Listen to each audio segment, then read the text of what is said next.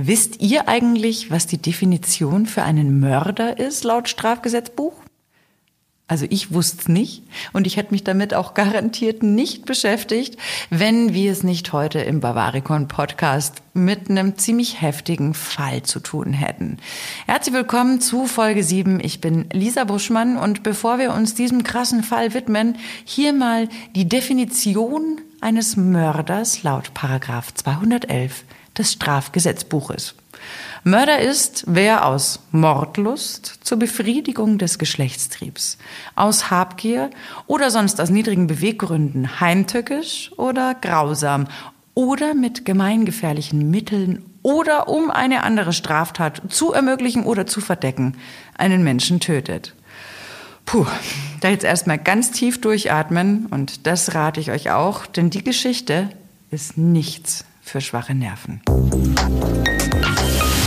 Bavaricon Crime 1927 veröffentlicht der damals noch junge Bertolt Brecht ein Gedicht.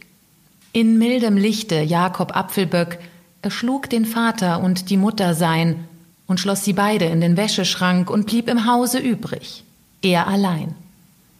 Apfelböck oder die Lilien auf dem Felde heißt das Gedicht und inspiriert ist Brecht von einem echten Mordfall. Der ist 1919 im Münchner Stadtteil Heidhausen passiert. Die Hintergründe der Tat sind so grausig und abstrus, dass der Fall damals alle schockiert hat. Heidhausen gehört heute zu den beliebtesten Wohnvierteln der Stadt München. Das Viertel ist bekannt für seine vielen Restaurants und Kneipen. Wer durch die Straßen unweit des Weißenburger Platzes schlendert, der landet vielleicht auch in der Lothringer Straße.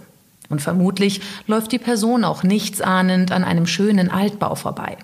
Die rote Eingangstür ist mit üppigem Grün bewachsen. Kaum jemand ahnt, dass in diesem Haus vor über 100 Jahren ein schauriges Verbrechen stattgefunden hat. 1919 lebte dort unter anderem die Familie Apfelböck. Die Eheleute haben einen Sohn, der anders als im Brechtschen Gedicht nicht Jakob, sondern Josef heißt. Geboren wird der kleine Josef 1903. Er ist also zum Zeitpunkt der Tragödie 16 Jahre alt.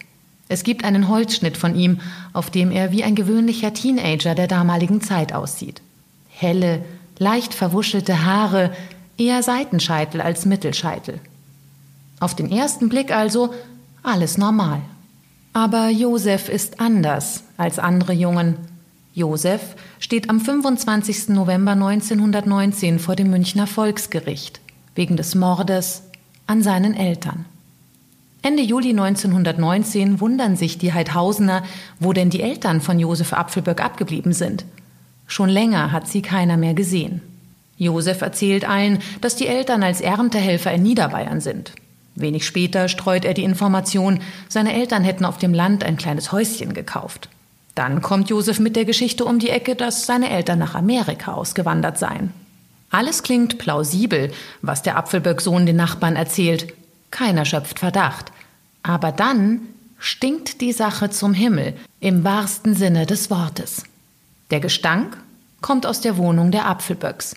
Aber jeder weiß, dass sie Hasen halten und die können nun mal so stinken. Wie zum Beweis lässt Josef auf dem Balkon die Eingeweide und die Haut eines Stallhasen für mehrere Tage liegen und vergammeln. Der üble Geruch kriecht süßlich beißend in jede Ritze des Hauses. Es ist so unerträglich, dass die Hausbewohner nachts nicht mehr schlafen können. Selbst Josef schläft nur noch auf dem Balkon, wie Anwohner später bezeugen. Am Sonntag, den 17. August 1919, kommen zwei Freunde von Josef zu Besuch und verlangen, dass er die Schlafzimmertür aufmacht. Er weigert sich. Die Besucher drohen mit der Polizei. Daraufhin verlässt Josef fluchtartig die Wohnung. Am gleichen Tag kommen Polizisten in die Wohnung. Das Schlafzimmer wird geöffnet und den Beamten stockt der Atem. Direkt an der Tür liegt die stark verweste Leiche des Vaters. Unweit davon die ebenfalls verwesende Leiche der Mutter. Ein Schutzmann wird abgestellt. Er hat den Auftrag, Josef Apfelböck im Fall seiner Rückkehr wegen des Mordes an seinen Eltern zu verhaften. Eine widerliche Aufgabe.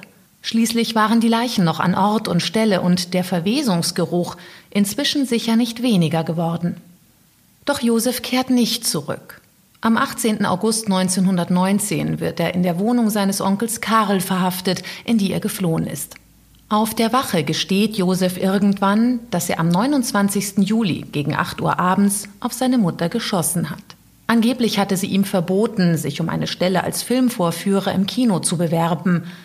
Dann inspiziert er den Körper der Mutter, um zu sehen, welche Verletzungen er ihr zugefügt hat. Nach ihrem Tod durchsucht er ihre Taschen nach Geld. Gegen Abend kommt der Vater nach Hause.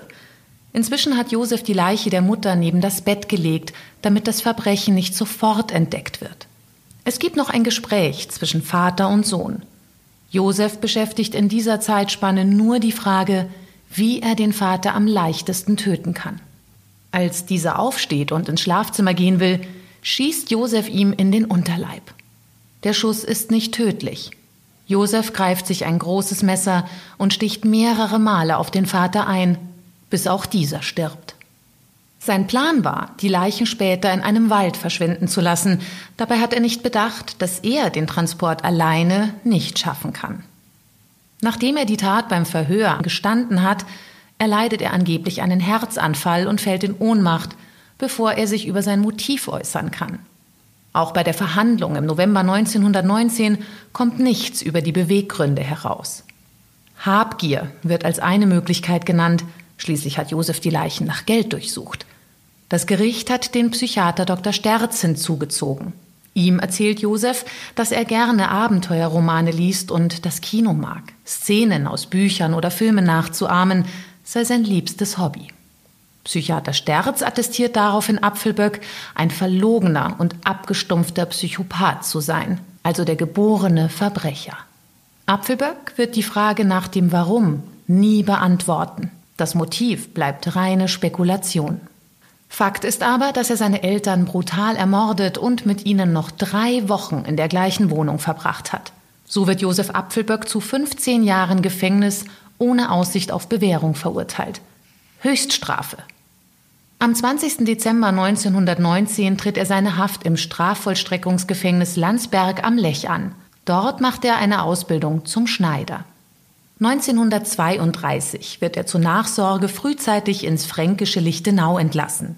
Später geht Apfelböck zurück nach München und schafft es dort, sich wieder in die bürgerliche Gesellschaft einzugliedern. Viel ist nicht über seine weiteren Lebensjahre bekannt. Allerdings findet sich auf dem Münchner Westfriedhof ein Urnengrab, das einem Josef Apfelböck, geboren am 21. April 1903 und verstorben am 23. August 1986 gehört. Der hat seine letzten Berufsjahre als Wachmann verbracht. Mehr ist nicht herauszufinden über den jugendlichen Elternmörder. Als der geht Josef Apfelböck in die Kriminalgeschichte ein. Josef Apfelböck, ein Mörder, der wahrscheinlich alle Kriterien erfüllt, die im Strafgesetzbuch zum Thema Mord hinterlegt sind. Also Wahnsinnsgeschichte und für mich auch nach wie vor unvorstellbar, dass der mit den Leichen seiner Eltern noch so lange Zeit in der gleichen Wohnung verbracht hat. Uah. Ganz schön gruselige Vorstellung. Ich finde es übrigens auch extremst überraschend, dass es ihm im Nachklapp nach seiner Haftentlassung dann gelungen ist, offensichtlich, ein halbwegs normales Leben wiederzuführen. Das hätte ich bei der Story tatsächlich auch überhaupt nicht erwartet. Also völlig überraschende Wendung am Ende. Wenn ihr noch mehr zu Josef Apfelböck wissen wollt, zum Beispiel wie er ausgesehen hat und dergleichen, dann sind weitere Infos in den Show Notes verlinkt. Ihr könnt euch außerdem auch nochmal die Story im Historischen historischen Lexikon durchlesen, wenn ihr da Lust drauf habt. Also, ihr wisst, wie immer alles in den Show Notes zu finden. Ansonsten, wenn ihr noch Anregungen oder Fragen habt, gerne eine Mail an social@bavaricon.de oder ihr schreibt uns auf TikTok, Instagram und Facebook. Ansonsten sage ich vielen Dank, dass ihr dabei wart. Tschüss, bis zum nächsten Mal. Bavaricon Podcast. Alle 14 Tage überall da, wo es Podcasts gibt.